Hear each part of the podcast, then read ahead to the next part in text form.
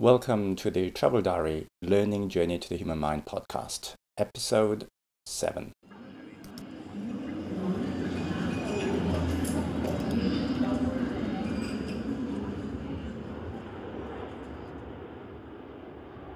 So first, a quick update. Um, the results for trimester two are out, and I've got two high distinctions, which in Australia is equivalent to two A's. So I hope that slightly increases my credibility with these podcasts, that uh, these should be largely accurate. So today's episode is on intelligence, which is one of the most controversial areas, if not arguably the most controversial area in psychology. So, of course, the first challenge when you're studying intelligence is to define what is intelligence, because really fundamentally it's a subjective word and you can define it in any number of ways. Apparently, back in nineteen twenty-one, a group of experts came together to try to reach a consensus. Kind of reminds me of that story I heard back in philosophy class in university when a group of uh, philosophers got together in Greece to decide on a definition of the word man, or when they say man, they meant human. And um, they came up with the decision, the unanimous decision, that it was a featherless biped. But then one of the naughty philosophers who wasn't invited, kind of Maleficent in um, Sleeping Beauty, got a chicken, um, clocked it, free of feathers, and threw it over the wall, and when they saw it, they realized they had to start again from scratch. Anyway, back to back to intelligence from that little diversion. So in nineteen twenty-one, they got together, and they they basically failed to come to an agreement. But generally speaking, their ideas about intelligence involved the ability to learn from the environment, to adapt, and to function in one's environment. In um, this difficulty with uh, the defining what intelligence one was led to what was what is known as the boring definition of nineteen twenty-three. Not boring because it's not interesting, but boring because the psychologist who came up with this definition, his surname was Boring. It's an interesting surname. I wonder if that meant that historically one of his forefathers was very boring. And he said, uh, tongue-in-cheek of course, intelligence is what intelligence tests measure. But anyway, it's um, just as applicable as any other definition, I suppose.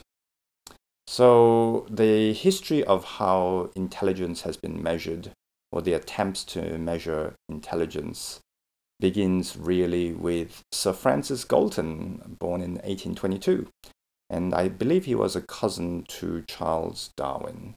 And he believed that intelligence was something that was adaptable or adaptive, and therefore it was heritable, like any other feature, like your ability to run fast or having sharp horns. And he was the first to attempt a systematic uh, effort to measure intelligence. But he based his tests on simple perceptual, sensory, motor abilities, which he believed were the be- the building blocks.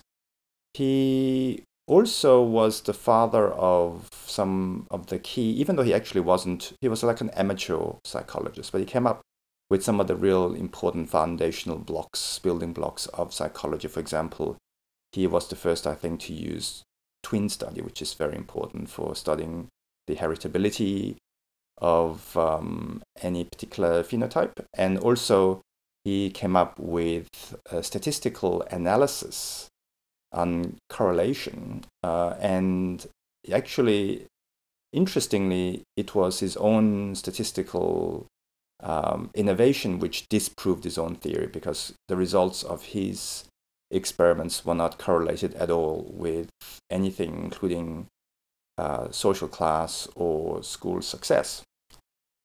In nineteen oh five, we had the next iteration, which was Alfred Binet, who developed the Binet scale in France. And this was a highly practical endeavor, because um, it arose from a certain need when in France they introduced, I think, mass compulsory education. and they wanted a test to see which students might need to go to special school because they had some sort of learning disability and had to catch up. And um, his test was more akin to the tests, the, the kind of I Q-related tests we have today. They were more complex tasks of uh, memory and comprehension and judgment. And he came up with the idea of mental age, so the age where typically the the child would be able to perform certain cognitive tasks. So if a, a child was particularly bright, they might be uh, seven years old, but they might have a mental age of ten if they can do tasks that typically a ten-year-old could do. Now, the um, another innovation then in this uh, chronology was um, Turnman's adaptation in the U S with the Stanford-Binet scale of nineteen sixteen. And he introduced the idea of intelligence quotient, I Q, which originally really was a quotient. So the formula basically was that I Q equals the mental age divided by your calendar age times one hundred. So, for example, if you were seven years old and you had the mental a- mental age of a seven-year-old, so you really your cognitive abilities was suitable for your age, then your I Q was one hundred. If you were seven years old, but you could do the test as if you were a fourteen-year-old, then you'd have an I Q of two hundred. Already you can see that um, this becomes a little bit problematic, especially as the child gets older. For example, if a child was five years ahead, then um, at the age of ten, if she was had the mental age of fifteen, uh, her I Q would be one hundred fifty. Even if she were to maintain this five-year lead, as she got older, the I Q would actually drop. And obviously, as you became, uh, as you went to sort of late adolescence, it doesn't make any sense anymore because there's not much difference between a thirty-year-old's cognitive ability and a twenty-five-year-old's cognitive ability. And eventually, actually, over time, your your some of your cognitive fac- faculties might um, decrease as you get into the late uh, age, late uh, part of your life. So another um, innovation was by Wechsler. I don't know if I'm pronouncing that correctly. David Wechsler, W E C H S L E R. And so he came up with the idea of I Q that we have today, that it's basically um, like a, on a bell curve, of on a, a frequency chart compared to your peers and where you rank uh, within it. So one hundred would be uh, right in the middle, and then one standard deviation high would be one hundred fifteen, and one hundred thirty is two de- standard deviations up, and so forth. And that's, of course, the system that we use today.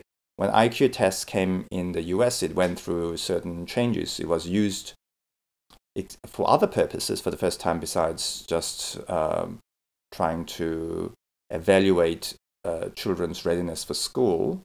It was used a lot in the army in World War One to quickly determine if people were mentally fit for ma- military service and also who would make good officers. It started also being used in sort of uh, pencil and paper variations that some of us might be um, familiar with. Uh, before that, it was all sort of one-on-one, quite intensive kind of tests. And it was the idea that I Q tests were not just uh, limited to the academic sphere, academic sphere, but also it could test general intellectual ability and could predict general success in life.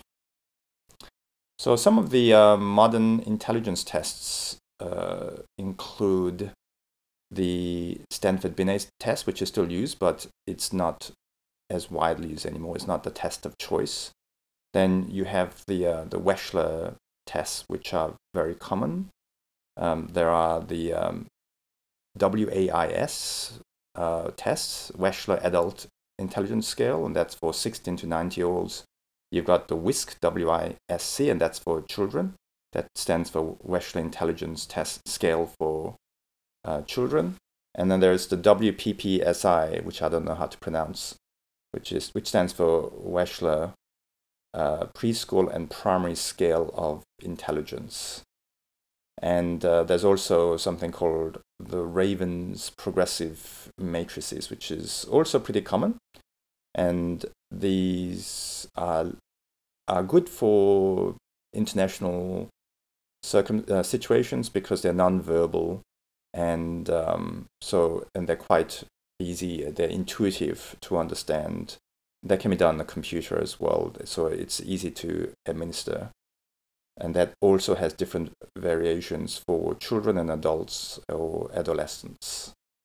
So the um, with the Wechsler tests, I should really learn how to pronounce this before I did before I started this uh, podcast. The Wechsler tests uh, have are subdivided, so they cover verbal comprehension, perceptual reasoning, and uh, working memory and uh, processing speed. So verbal comprehensions includes things like vocabulary tests, perceptual reasoning. I think it's kind of more like um, maybe some sort of spatial kind of tests, uh, looking at blocks rotated or, you know, fitting in patterns and stuff like that. Working memory includes things like, um, you know, remembering a certain number of digits, but then also remembering them, but backwards, which I think would, for me would be very difficult. Uh, and uh, processing speed includes things like looking for certain um, symbols. Now, modern intelligence tests these days are used primarily in educational and developmental settings to plan interventions, to facil facilitate appropriate uh, opportunities for education. It's also used in healthcare and rehab settings, for example, after brain injury, measuring people's uh, functionalities. And also in organizational settings, so for example, career counseling, or recruitment process, identifying strengths and weaknesses, and aligning jobs with the individuals.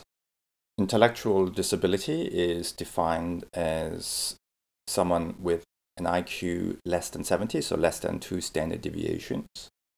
And also, not just an I Q, it's important, um, also includes a deficit in adaptive functioning that was evident in childhood and occurs in more than one domain, for example, communicating with others, living autonomously, interacting socially, et cetera. So there are people who have I Qs less than seventy who still have practical intelligence, which we'll get to later. They can still deal with sort of everyday life and can take care of themselves. On the other hand, giftedness Reply, uh, refers generally to an I Q of greater than two standard deviations. That's greater than one hundred thirty. My sister joined Mensa, and I believe the requirement to join Mensa is to have an I Q of greater than one hundred thirty.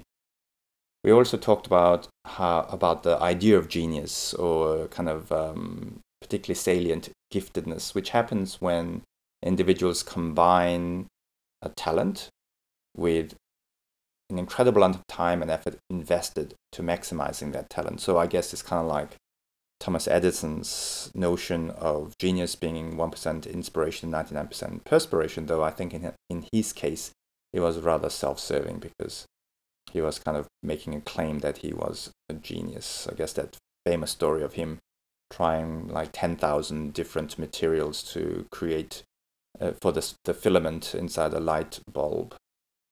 Anyway, um, this perseverance and passion for long-term long-term goals and for long-term personal development is referred to by psychologists as grit, which I think is quite popular in common sort of parlance these days. We also covered in this trimester creativity, which is very difficult to describe, define, or even to measure. One idea is that you approximate it by measuring divergent thinking, the ability to think of different sort of possibilities. For example, if you are given a paperclip, you have, you know, how many possible uses for the paperclip can you think of? Interestingly, with these tests, it's only moderately correlated with intelligence. When it comes to I Q tests, many people roll their eyes and declare that I Q tests only measure how well you do I Q tests, but it's clear to me, having studied this topic, that it does actually measure something meaningful. For one thing, uh, it passes the reliability test, which means, and, and in psychology, reliability means the ability for the test to give you consistent results over time. So, for example, even through childhood, where there's a lot of development happening, at, uh, the child taking the tests three years apart will get very similar results. It also passes the validity tests. The validity refers to how well it correlates with something external in the real world. Well, there's two validity. There's internal and external uh, validity. So external validity refers to how well it correlates with something in the real world. And the correlation between I Q tests and school grades is extremely high. It's up, up to about uh, uh, zero point seven, a correlational coefficient. One mean, being a perfect one, I think. Uh, if you refer to my earlier podcast, I think it was episode four on statistics. It goes, I go over that a little bit, and this is about as strong a correlation as you can get in psychology. So I think it's about the same as the correlation between height and weight. And in the olden days, psychologists, when I say olden days, not that long ago, psychologists used to believe that I Q tests, yeah, sure, it predicted your success at school, but that was it.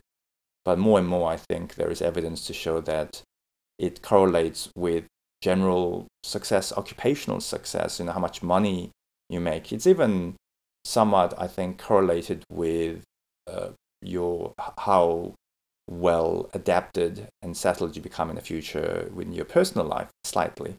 Interestingly, when they've done studies with um, people going to war, people with higher I Q tend to get P T S D, post-traumatic stress disorder, less often. So there are, it, it obviously is measuring something, and the question is just, what do you call that? Do you call it intelligence? Because intelligence itself has so much social and emotional, emotive baggage to it. And other uh, criticisms of I Q is that it's it's too culture biased. And there have been attempts to design what they call a culture-free test, which means stripping away sort of cultural um, elements, or a culture-fair test, which is measuring, trying to measure skills and knowledge that are common across different cultures. And I think it's improving, but there are, obviously, it's impossible to remove the the influence of culture entirely. So next we'll look at uh, different approaches to intelligence. And um, when it comes to I Q tests, this, I think this kind of reflects what they call a psychometric approach. And this is the data-driven approach. So instead of starting with an overarching paradigm of what is intelligence and then trying to figure out how to measure it, you look at all the tests that people already do, all the I Q tests, all the intelligence tests that people already do. And then you do statistical analysis on that, what they call factor analysis, where you look at, um, for example, if there if there are two abilities, for example, um, vocabulary and um, reading comprehension, for example, they will be extremely highly correlated, obviously. And so they both reflect an underlying ability that's more foundational. And if you do that over greater and greater number of intelligence tests, then you can get to sort of the trunk of that um, of that tree, the the most important common factors to it. And when they do factor analysis, the first person to do factor analysis was Charles Spearman, um, in I think well must be in the early twentieth century, and he proposed the two-factor theory of intelligence. He said that all of these tests, even things that intuitively shouldn't be correlated, for example, math and English, right? Because people normally think, oh, well, you know, some people are like math inclined, some people are like English lit uh, majors. They're very, very different people. But the evidence suggests otherwise, that if you're good at math, you're more likely to be good at English. It doesn't mean that you'll be equally good. You're going to be much better at one than the other. But being good at one actually make, is correlated with being good in the in other fields as well. And he said the reason for all of this must mean that there is something known as the G factor, which is general intelligence. It's that aspect of all those other subcategories which are correlated with each other. It's the thing that explains why they all are related.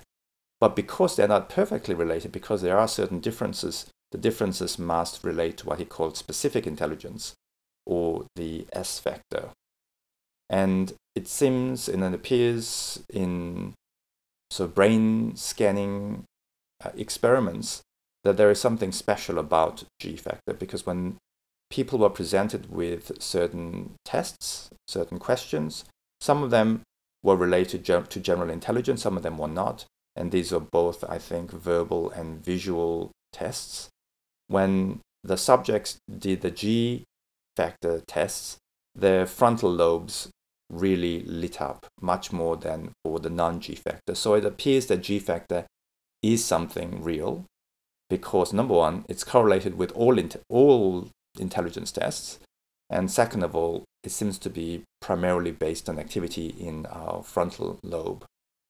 The um, trouble with factor analysis is that uh, depending on who does it and which categories he or she uses, you will, could easily come up with um, different results. And there are a number of competing uh, psychometric theories. One of them is known as the G F G C theory, and it uh, actually separates general intelligence into two types. One is the fluid intelligence, and the other being crystallized intelligence. So fluid intelligence refers to uh, intelligence that has no specific content. It's just kind of information processing, drawing inferences, problem solving, that sort of thing. And um, crystallized intelligence, as its name suggests, is the actual store of knowledge that you have. And people who support this theory say it's very important to distinguish between these two, because you see, as humans get older, especially into sort of late adulthood, their fluid intelligence drops and their crystallized intelligence increases because they're building on their body of knowledge, but their general intelligence stays the same. So it it's important to acknowledge the different proportions, the different compositions within general intelligence. The G F G C theory also has more specific factors, uh, seven of them, uh, including short-term memory, long-term memory, visual processing, auditory processing, processing speed, uh, decision speed, and uh, quantitative knowledge, which basically means math. There are a number of other theories, such as Carroll's three-stratum theory, which I won't get into. And apparently more recently, there is the Cattell-Horn-Carroll C H C theory of intelligence. Um, and all of these theories, including the C H C, I think in particular, have been used to help inform the development of I Q tests, including the um, Stanford-Binet and the, the Wechsler adult intelligence scales. Now, there are other possible approaches to intelligence, the other, another being the information processing approach. So as I said before, the psychometric approach starts with all the tests and then constructs a theory around it. The information processing approach is top-down. So it's based upon uh, what cognitive psychologists see as being the, the basis for intelligence. And they focus on three variables, one being speed of processing, which is strongly correlated with um, I Q. So one possible way to, you can measure speed of processing is if you saw Uh, pairs of letters. Uh, some of them will be uppercase and lowercase, and um, some of them would be the same letter, some of them will be different letters, and you have to identify as quickly as possible whether they are identically identical physically, so for example capital A, capital A, or whether they are identical only in name, capital A, small a. And the speed of processing is something that unfortunately decreases in the later years of adulthood. So I think mind must be suffering a bit. They also focus on knowledge base, which is really, I think, the crystallized knowledge of the G F G C theory. But the important thing, I think, to highlight here is that knowledge base is not just about how much information that you've got stored and locked away in your brain, but how accessible it is for retrieval. And I realize that's a really important part of intelligence, because we might have a lot of stuff crammed in there, but if you don't access them, access them at the right time and the um, the right moment, then they, you might as well not have them. And finally, they focus on ability to acquire and apply cognitive strategies, which is um, an interesting one. So these are sort of mental shortcuts that uh, people use. For example, if you're trying to calculate fifteen percent of something, you might uh, add ten percent and make it ten percent first and then add half of that. So it's little mental shortcuts. And that's one of the things that distinguishes children from adults and individuals of different I Q levels. Next, we have uh, multi-factor theories of intelligence. So these are theories that reject sort of the more what they would probably perceive as being the narrow idea of intelligence being measured in I Q tests, and wanting to encompass a more broad uh, definition of what intelligence is. For example, there is Sternberg's triarchic theory of intelligence, which identifies three types: analytical intelligence, which is really kind of what's measured in I Q tests and which is important for academic success; creative intelligence, which means the ability to come up with new ideas and novel solutions; and practical intelligence, which deals with sort of everyday uh, problems and finding common sense solutions to them. And uh, these three overlap, but in primarily, I think, analytical and practical overlap, and analytical and creative overlap. So analytical is sort of in the in the core of it, I think. There's also Gardner's theory of multiple intelligence, and he really goes to town. He identifies musical intelligence, bodily or kinesthetic intelligence, which involves control over body and movement like dancers or sports people; spatial uh, intelligence, which is sort of like your, your mental maps; linguistic and verbal intelligence; logical and mathematical intelligence; intrapersonal intelligence, which is self-understanding; interpersonal intelligence, which is social skills. He added uh, naturalistic in intelligence, which uh, involves the understanding of patterns and processes in the environment. And he's um, left it open for possibly adding spiritual slash existential intelligence. So one of the criteria that he's used for coming up with these intelligences is the existence of savants or prodigies with talents in specific areas, and also a distinctive developmental course. For example, Mozart could write music before he could read, and therefore he he reasoned that the systems in our brain that are involved in musical difference, musical intelligence must be different from those that process language. However, there's not great uh, evidence, empirical evidence for this model of intelligence, and it actually tends to be the case that even these tends tends to cluster. At the end of the day, I think it just comes back. We are we are arguing over the definition of a subjective word, and I think that's the fundamental problem, because a subject it's a subjective idea of intelligence, and um, we can define it any number of ways that we want.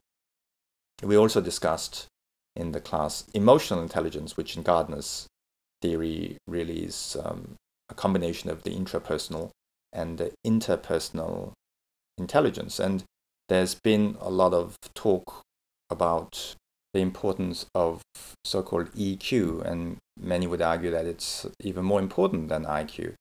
Certainly, it's been overlooked in most traditional definitions of intelligence, and it's it is important. It's important especially when you're working with other people, when you're working in, in teams. What in, exactly is emotional intelligence?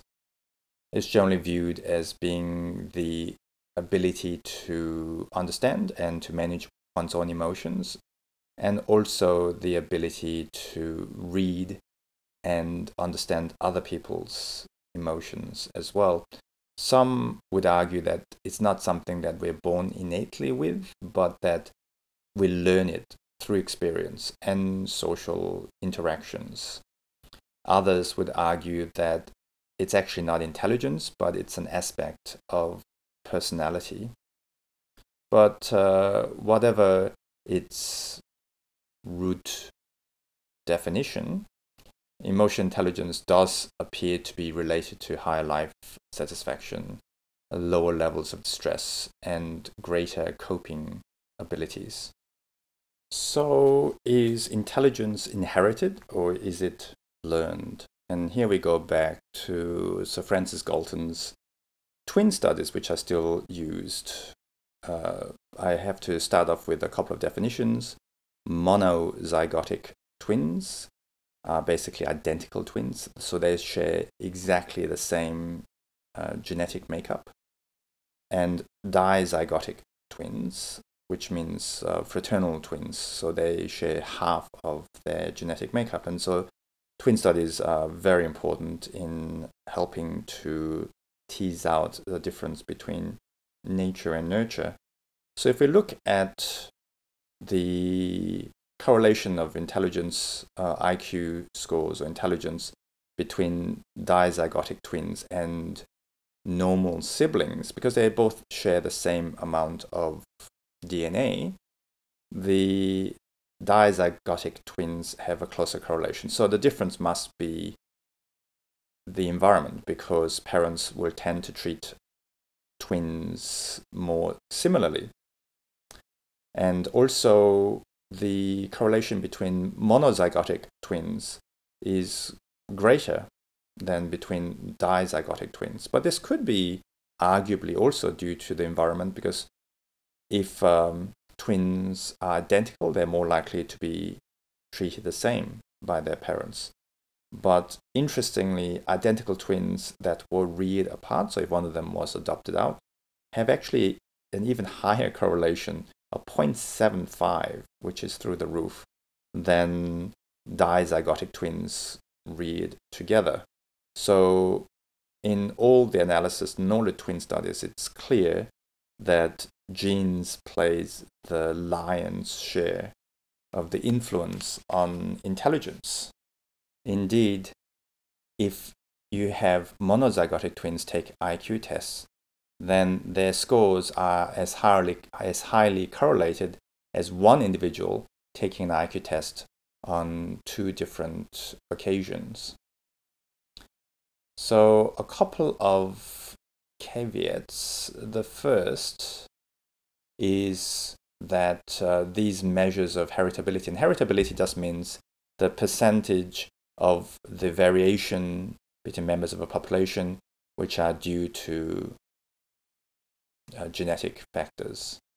So when we measure or estimate the heritability of intelligence, some people argue that this is actually overstated. They don't deny that I, genetics plays a role, but that it's actually its influence is overestimated. And the reason being that our environment and our genes are not mutually exclusive, because our genes affects the people that we become friends with, the circles that we frequent, the activities that we do, and therefore there is a kind of a multiplying effect where our genes is then uh, reinforced by the kind of environment, by, by controlling the kind of environment in which we grow up.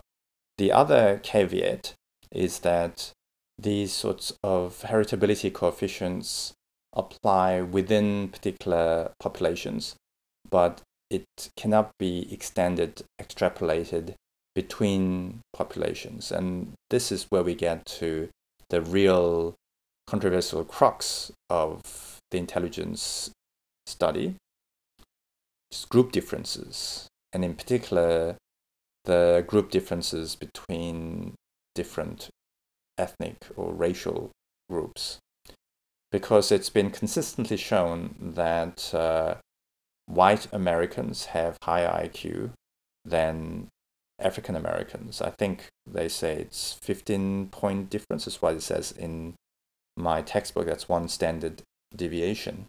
And similarly, African students in South Africa routinely score lower than Euro Americans. Uh, similarly for Indigenous Australians as well. So you can see where this this is leading. If the differences between individuals in a, within a population is predominantly due to genetics and biology, doesn't mean that white Americans, for example, are just genetically and biologically more intelligent than African Americans. And for all the other marginalized groups throughout the world. And what is clear is that we don't know. We don't know to what extent genes and or the environment plays a factor. But what we do know is that you can't assume that it's genetic. The example that I read about is, say there are two populations. In one population, people are malnourished. In the other population, they're, it's a first world country, they're well-fed. Within each population, there would be a distribution of height. And as you know, height is highly genetic. So if you look at population A and you look at the variation of height, you will find that it's highly heritable. Taller people will have uh, taller children. If you look at population B, it's also very heritable. Taller people will have taller children. But then you can't say the average of population A is lower than the average of population B, and therefore the difference is genetic, because there is a kind of a, a confounding factor, which is the level of nutrition. And the level of nutrition, the environment actually distinguishes the difference, that it explains the difference between the two groups. So just because genetics plays a predominant role within a population does not necessarily mean it has to play The, uh, the predominant role between groups. And there are lots of examples of how mutable actually intelligence can be. There is something, for example, known as the Flynn effect, where I Q has been rising about three points a decade across all industrialized countries. Uh, also, when uh, African Americans uh, moved north uh, between World War One and Two, those families which moved north to Philadelphia, they gained uh, between zero point five to zero point seven I Q points every year that they were enrolled in Philadelphia schools.